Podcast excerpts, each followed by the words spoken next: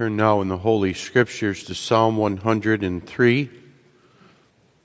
He said there's a relationship to Psalm 103 and 4, and that's evident from the opening words of both. Bless the Lord, O my soul.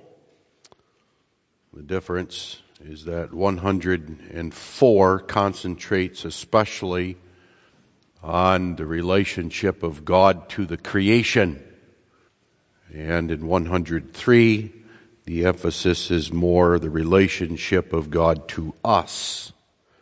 Let's read Psalm 103. Bless the Lord, O my soul, and all that is within me, bless his holy name. Bless the Lord, O my soul, and forget not all his benefits who forgiveth all thine iniquities, who healeth all thy diseases, who redeemeth thy life from destruction, who crowneth thee with loving kindness and tender mercies, who satisfieth thy mouth with good things, so that thy youth is renewed like the eagles. The Lord executeth righteousness and judgment for all that are oppressed. He made known his ways unto Moses, his acts unto the children of Israel. The Lord is merciful and gracious, slow to anger, and plenteous in mercy. He will not always chide, neither will he keep his anger forever. He hath not dealt with us after our sins, nor rewarded us according to our iniquities. For as the heaven is high above the earth, so great is his mercy toward them that fear him. As far as the east is from the west, so far hath he removed our transgressions from us. Like as a father pitieth his children, so the Lord pitieth them that fear him. For he knoweth our frame. He remembereth that we are dust. As for man, his days are as grass, as a flower of the field, so he flourisheth. For the wind passeth over it, and it is gone, and the place thereof shall know it no more. But the mercy of the Lord is from everlasting to everlasting upon them that fear him, and his righteousness unto children's children to such as keep his covenant, and to those that remember his commandments to do them. The Lord hath prepared his throne in the heavens, and his kingdom ruleth over all. Bless the Lord, ye his angels that excel in strength, that do his commandments, hearkening unto the voice of his word. Bless ye the Lord, all ye his hosts ye ministers of his that do his pleasure. Bless the Lord, all his works, in all places of his dominion. Bless the Lord, O my soul. We read that passage of Holy Scripture in connection with the instruction of the Heidelberg Catechism in Lord's Day 9 that we consider this evening. Lord's Day 9 begins the first section of the Heidel or the Apostles' Creed. That was the content of what we believe unto salvation. And so Lord's Day 9 concerns God the Father. What believest thou when thou sayest, I believe in God the Father, Almighty, maker of heaven and earth? That the eternal Father of our Lord Jesus Christ, who of nothing made heaven and earth with all that is in them, who likewise upholds and governs the same by his eternal counsel and providence, is, for the sake of Christ his Son, my God and my Father, on whom I rely so entirely that I have no doubt but he will provide me with all things necessary for soul and body. and further, that he will make whatever evils he sends upon me in this valley of tears turn out to my advantage. For he is able to do it, being Almighty God, and willing, being a faithful Father. Beloved in our Lord Jesus Christ, it is important, indeed essential, for us to believe that God is our Father. We, of course, believe in Jesus Christ. Jesus Christ is the object of our faith. But when we see Jesus Christ, who is the Son of God, we must see the revelation of God as Father. The importance of this is brought out in Psalm 103 that we read, where we read that God pities us as a father pities his children. Indeed, that whole psalm may be viewed and read in the context that our relationship to God is that of children to a father. The importance Indeed, the essential importance of knowing and believing God as our Father is brought out by the Catechism itself. It might not seem so, perhaps, when we see that there's only two rather brief Lord's Days on God the Father, a much more lengthy section in comparison on God the Son and again another lengthy section on God the Spirit. Nevertheless, the fact that God is our Father is treated throughout the Heidelberg Catechism. Already in Lord's Day 1, we confess that not a hair can fall from our head apart from the will of our Heavenly Father. In Lord's Day 8, of course, one of the main divisions of the Apostles' Creed is that God is the Father and He's associated with the creation, God the Father and our creation. There is, of course, the explanation of Lord's Day 9 and 10 that we are going to consider. Then Lord's Day 12, showing that whenever one even examines Christ and studies Christ and is learning of Christ, one is also doing that with regard to God. We read in Lord's Day 12 that Christ is ordained by God the Father and makes continual intercession with the Father for us. In Lord's Day 18, again on Christ, we confess that Christ is ascended to be our advocate before the Father in heaven. Then Lord's Day 19, Christ is the one we read by whom the Father governs all things. If we confess Jesus is the governor and Lord of all, we do so with the understanding that God the Father is ruling through him. Lord's Day 46. going all the way to the law, the exposition of the Lord's Prayer, we learn that we must address God as our Father, that at the very beginning of our prayer, we are excited like children, as designed to stimulate within us a childlike reverence and excitement that God is become even our Father in Jesus Christ. So, this is a subject that we will return to. And even if we do not make the connection explicit, must never be far from our mind that God is our Father.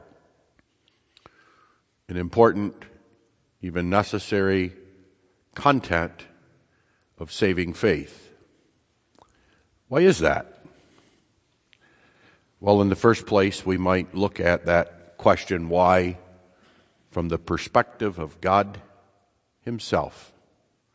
The fact is, God is Father, whether we recognize it or not, whether we know it or not. God was Father long before He created the worlds, long before we became His children through our Lord Jesus Christ. God has always been Father. But God, God, for His own reasons and to His own glory, decided, determined that He would reveal, make known to others outside of himself.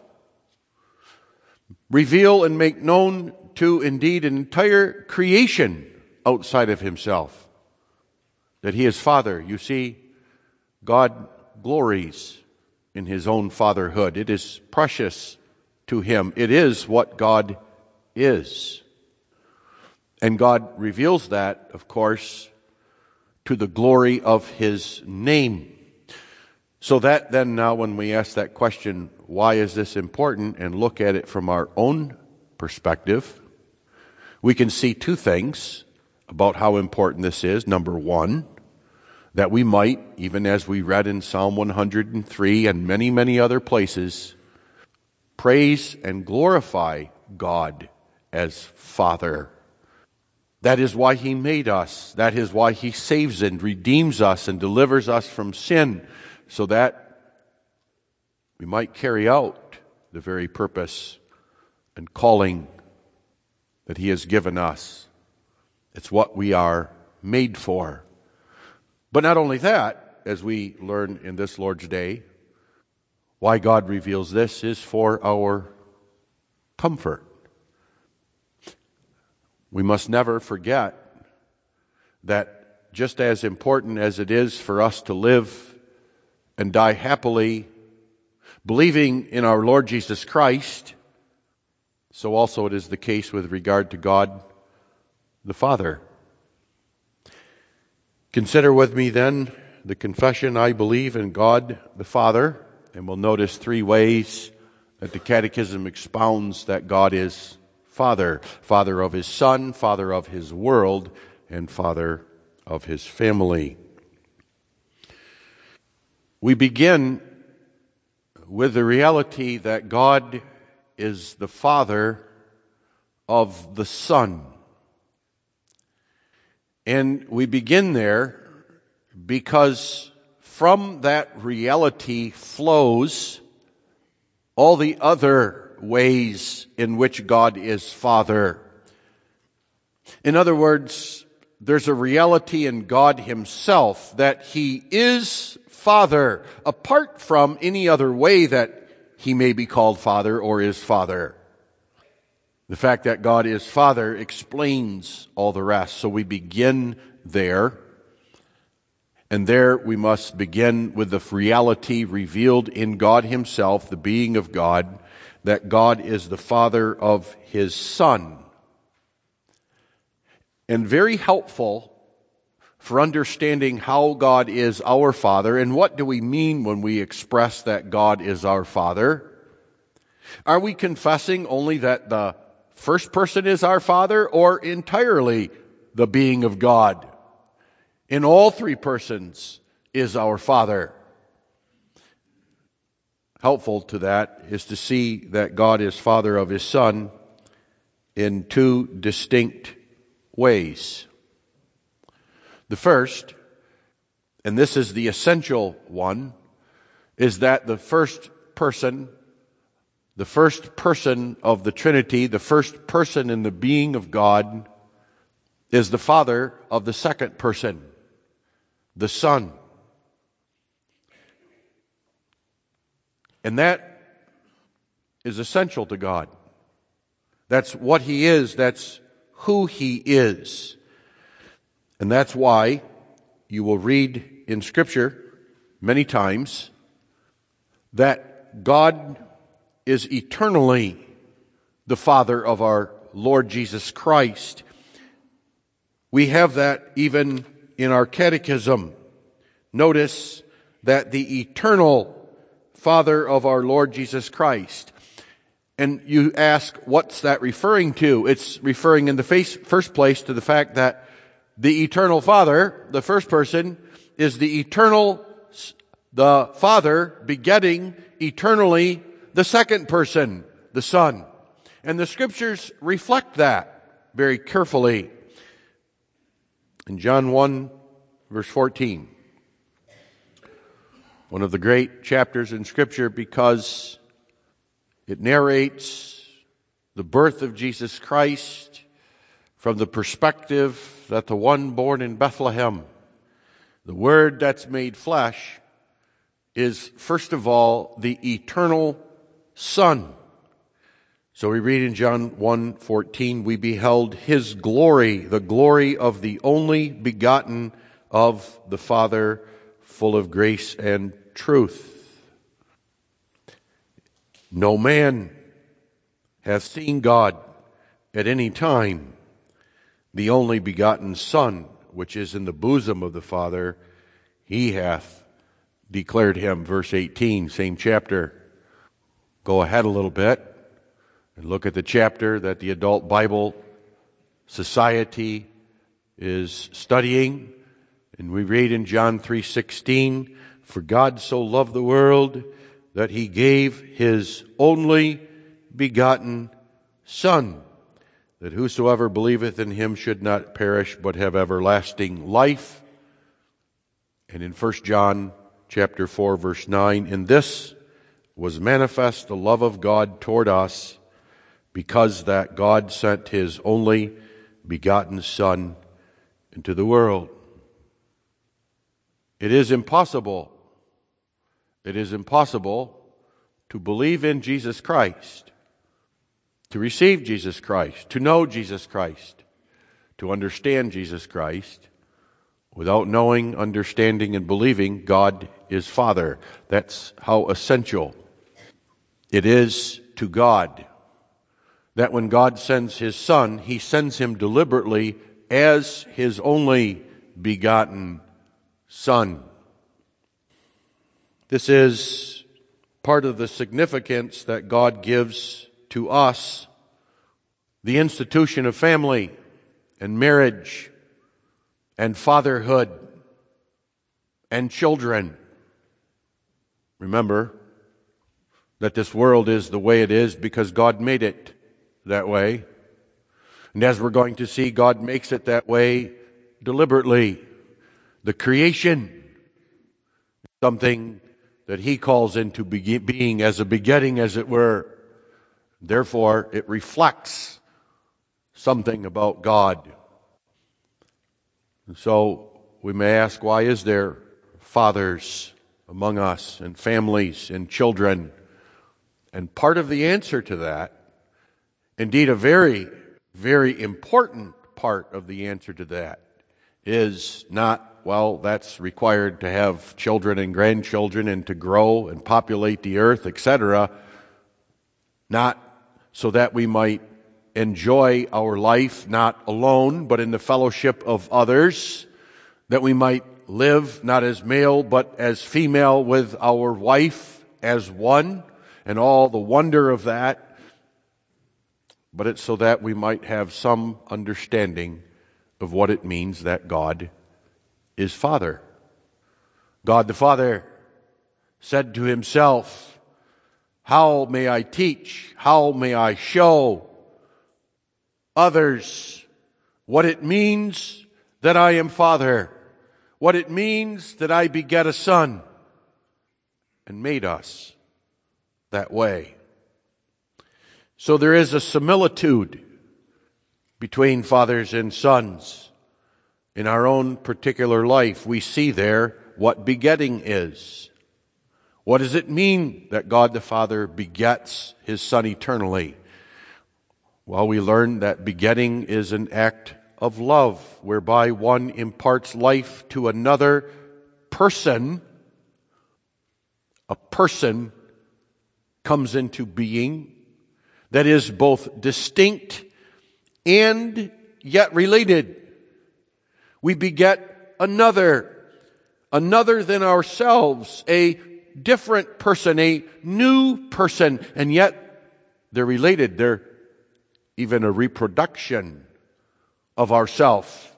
There's a reflection of us in that one who is begotten. So likewise, in the very being of God, God the Father eternally begets another person, one who is distinct from himself, distinctly different as a person. And in that act of love, begetting a son produces, begets one that is his replica, his perfect image. We learn that. We learn what these words mean then in Scripture. We, we learn from our own fatherhood and begetting of children these things. There's a similitude, a reflection of that for our own blessedness. But at the same time, we must see that there's something vastly different. Our fatherhood, our marriages, and our homes, our begetting of children is but a reflection, a picture of the far greater and more wonderful reality in God Himself. For example, our begetting requires motherhood. God's does not because the fatherhood of God is perfect in itself. He begets by an act of Himself alone.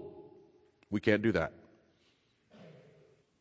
Begetting with us is an act of our will, an act of love. God's begetting is an act of love, but an essential activity of the triune being of God. God, this is who and what He is. This is what He does. This is His life, eternally begetting. Our begetting is therefore a momentary action. We give life to someone outside of ourselves, as it were, then they have that life in themselves. God's is an eternal activity, both complete and yet ongoing. One in which the Son eternally draws life out of the Father and yet is a distinct person, but it's hard to explain, but God being eternal and the I am, it's never done, as it were. There's a life there that we can't really truly explain. Our begetting does not result in a perfect likeness or image of ourselves, only dimly, sometimes more than in others. And our begetting is a complement of begetting in our image and our wife's image. God produces one that is the perfect image or replica, if we may speak that way, of the first person. And our begetting produces another person and being. The amazing thing about our begetting is that there is another person that is born, a person that was not there before. And that person is another being. Not so in the being of God. There's only one being of God. This happens internally within the being of God. Father and Son are one, therefore, in a way that we know only dimly in the oneness of our fatherhood with our children. So that in the first place, we're speaking now of the essential life in the being of God that there is one person that eternally begets another person, the Son. Now, we're not going to spend so much time on the role of the Spirit in that, but hopefully you can see that the Spirit is involved. He's not sitting by the sideline watching this happen, but is the one by whom the Father begets the Son. The Father begets the Son by imparting the Spirit breathing the Spirit. The Spirit proceeds from Him. And thus there is a begetting. But that's not all Scripture means when it says that God is the Father of our Lord Jesus Christ. That's what it means when it refers to the person of our Lord Jesus Christ. And that's what it means when it refers to his divine nature. But you understand the amazing thing about our Lord Jesus Christ is he has also a human nature. And the question is, of course, is where did the human nature come from? How was it begotten? That belongs, of course, to the mystery of the incarnation, and we will try to leave some of that for the mystery of the incarnation, but yet we should explain it to a certain viewpoint what it means. We read often in scripture, blessed be the God and Father of our Lord Jesus Christ. God. God is the Father of our Lord Jesus Christ. Notice it doesn't say God the Father is the Father of our Lord Jesus Christ, but God is the Father. Think back in the book of Luke, chapter 1, verse 35, where we read that Jesus is conceived and brought forth. That is, begotten. How? Simply by an activity of the first person? No. By the operation of the Holy Spirit. So the idea is that God is the Father of our Lord Jesus Christ as to his human nature differently, even as a different act we may think of, than how the first person begets the second person. The entire being of God was involved, and the scriptures say begets our Lord Jesus Christ. And the idea is according to his human nature.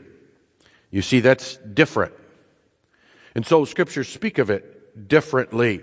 They speak of it now not as an essential activity, an eternal ongoing essential activity within the being of God, but as something that happens in time, as an act of God's will, as something God determined to do at a specific point in time in our history. It's what Psalm 2 is referring to, at least in part, when it says, I will declare the decree. I've made a decision. I've decided I'm going to do something. That's not how God talks with regard to his eternal begetting within the being of God. Father and the Son, first and second person. No, I will declare the decree regarding what now? That his Son shall be born in human flesh. Psalm 2 also, incidentally, not incidentally, actually importantly, teaches about God begetting Jesus in another sense, and that is with regard to his resurrection. That shouldn't stump us if we think about it. When Jesus was raised by an operation of the Holy Spirit, raised by indeed the triune being of God, what was going on there? Well, there was a giving of life, a giving of life in that which was dead. And so the scriptures look at it that way as a beginning, as the producing of something that, as it were, was not there because it was dead. And so Jesus is called the first begotten from the dead. And so we read in John 5 verse 26, For as the Father hath life in himself, so hath he given to the Son to have life in himself. Has amazing implications that Jesus touches on at very important points in his ministry. It's amazing that when Jesus comes and he speaks and he acts, Jesus is not really even ever directing attention and faith to himself as such. He continually reminds his audience and his disciples and believers, even unbelievers, that he represents the Father, that he is the Son. There is another called Father, that he bears witness to him. In other words, don't look at me alone. You must see Father. You must see God the Father. Now, to be sure, one can know the Father only through the Son. That, too, is worthy of our meditation and attention, and where we often go wrong. We think we can approach God any old way. We can just simply think of God as Almighty. We can conceive of God uh, as a very powerful, even a God that might have some sort of benevolence to us but it's impossible. You, you cannot approach God except through His Son. In fact, the profound idea of Scripture is Jesus is the only image of God, the perfect image of God, to be sure. But you cannot. It's impossible to see the Father without seeing the Son. And why, when we forget that, why, when that's not done, pretty soon what we're left with is a cold, heartless God who has no interest in us, who's just a cold, disinterested, unaffected power. And then pretty soon, God is nothing to us. We're afraid of Him. We do not approach Him, or we think that we can do things to affect change in God. No. No. Worshipping God rightly comfort and peace with regard to God always occurs through the relationship of Father and Son. The relationship of the first person and second person. Our relationship to Christ brings us to the Father. And even now, even now when we think of Christ, as I showed from our own Heidelberg Catechism, we must see Christ seated at the right hand of God the Father advocating for us before the Father, interceding for us with the Father. Now, there's other ways in which we may see God as Father. And here, the Reformed faith, the Reformed creeds even speak of God the Father and what it means that God is Father. What does it mean when we speak of the first person as God the Father? We're referring to the fact that God is the source of all things. And one may see that, as it were, from the perspective of the life of God Himself, even as the first person begets the second. So also, if there's anything outside of God, anything living outside of God, any being outside of God, God indeed the triune being of God, God in all three persons, is its source. It can and must be traced back to God. Any tracing that doesn't go back to God dishonors God. And therefore, that's the way the scriptures often look at the relationship of God to the creation that the relationship of God to the creation is He is its Father. He has begotten that creation. That's why the Catechism took the liberty of when assigning certain activities of the triune being, assign certain of them to individual persons. And we said, be careful, remember, the entire being of God is always involved in all of the work of God. And yet, the scriptures, they bring to prominence certain acts and say that points to the Father, that points to the Son. The Father didn't hang on the cross as such, the Son did. Well, the Father was very much involved with the hanging of the Son on the cross. And so also in the creation, all the persons are involved. Scriptures emphasize that. There in the beginning, it's really quite amazing. The amazing opening chapters of Genesis, of the whole Bible. There's the first revelation of God as multiple persons. In the beginning, God created. And soon we see the Spirit. He's introduced into the narrative. The Spirit is there. And God creates by doing what? Speaking the Word. God spoke, and there was. God said, and there was. Something that the Apostle John immediately picks up on when in John 1 he repeats those opening words in the beginning. Only he gives now not the creation narrative, but the narrative that explains the relationship of the Word to the Father. In the beginning was the Word. Where does he get that from? Because in the beginning there was the Word. God spoke, and it was done. The point is, what do we see when we see the creation? What have all our fathers seen when we look at the creation? What does a believer see? Many don't see anything, of course. They disconnect a God or some God from the creative process at all. It's just there. Chance. Happenstance. Luck. That's what explains it. A big explosion. Others at least will attribute God to it. But any explanation, any viewing of the creation, any understanding of the creation must be that God is Father. That God created it as a Father. And that is how the creation is explained in so many places. Even when we go on to speak about providence. Ask yourself, why is it that providence is brought up in this Lord's Day, which is largely about creation? It's about God's relationship to the world. That's what's here. And that's important.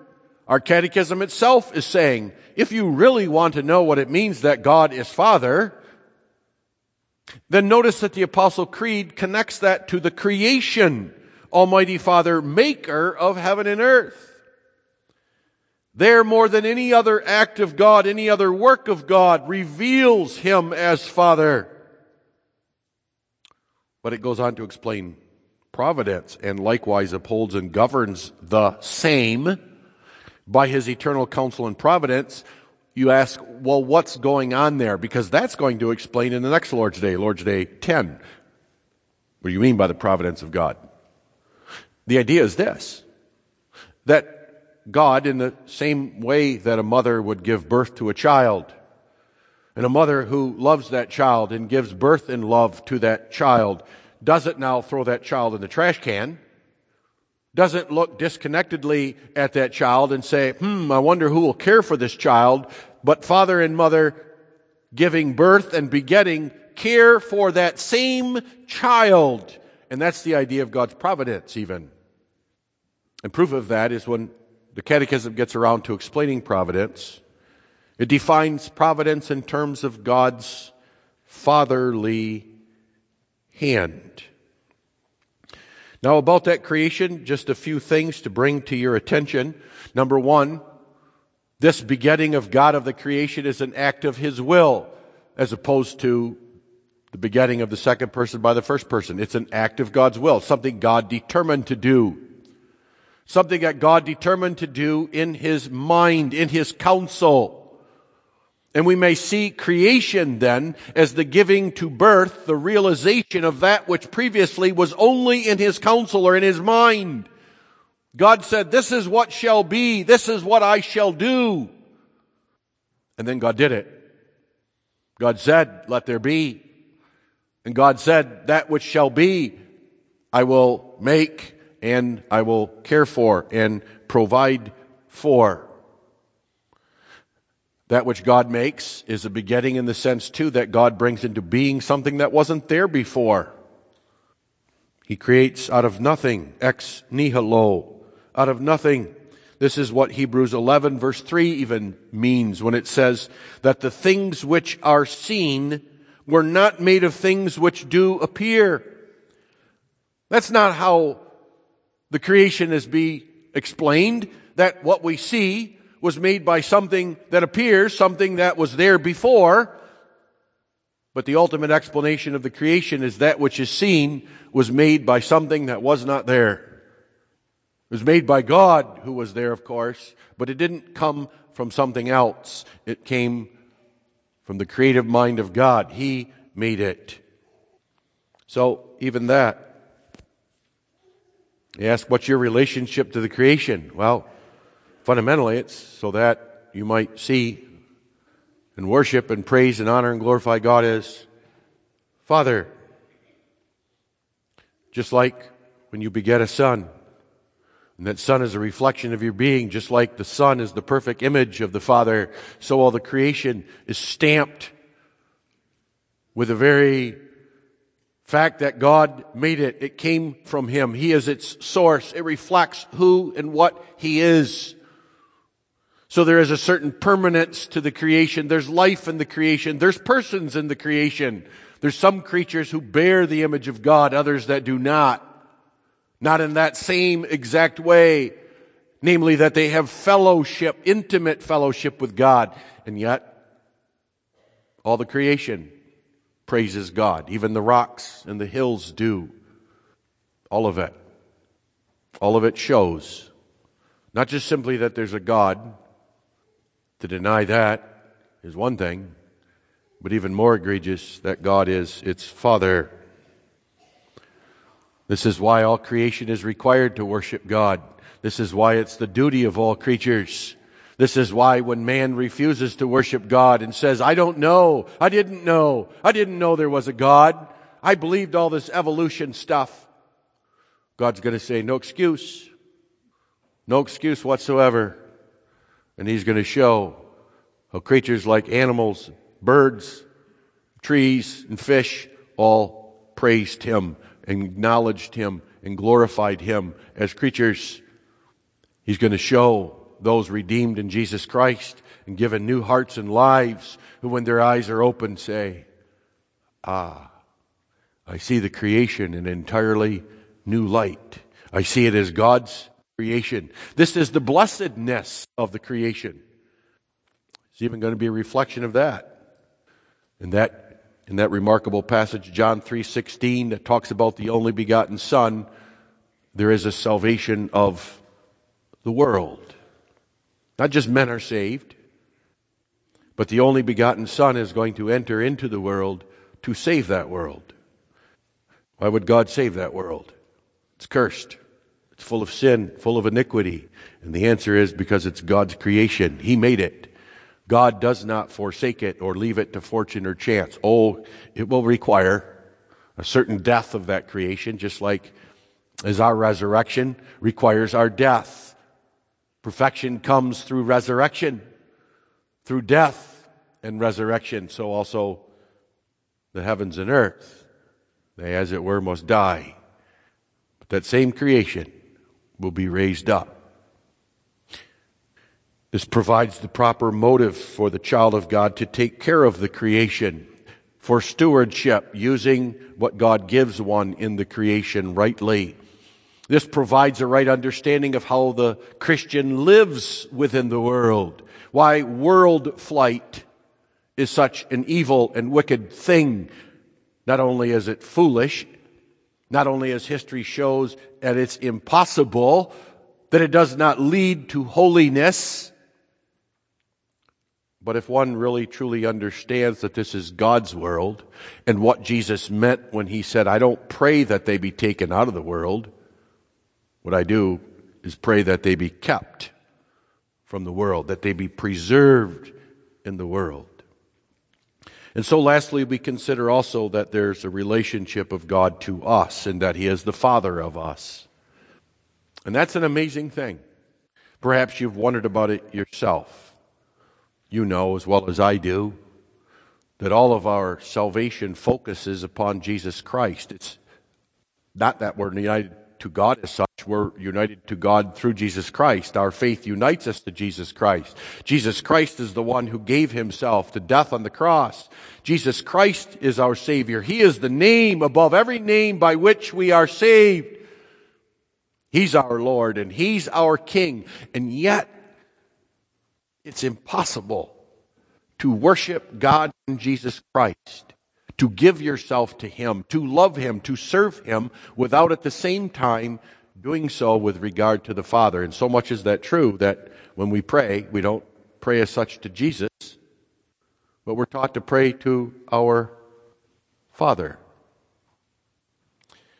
It says something. It says, in the first place, that if we have a relationship to God that is not one that considers God as Father, there is, at worst, no relationship with God, at best, an impoverished one. Knowing God as Father is essential to a healthy, wonderful Christian life.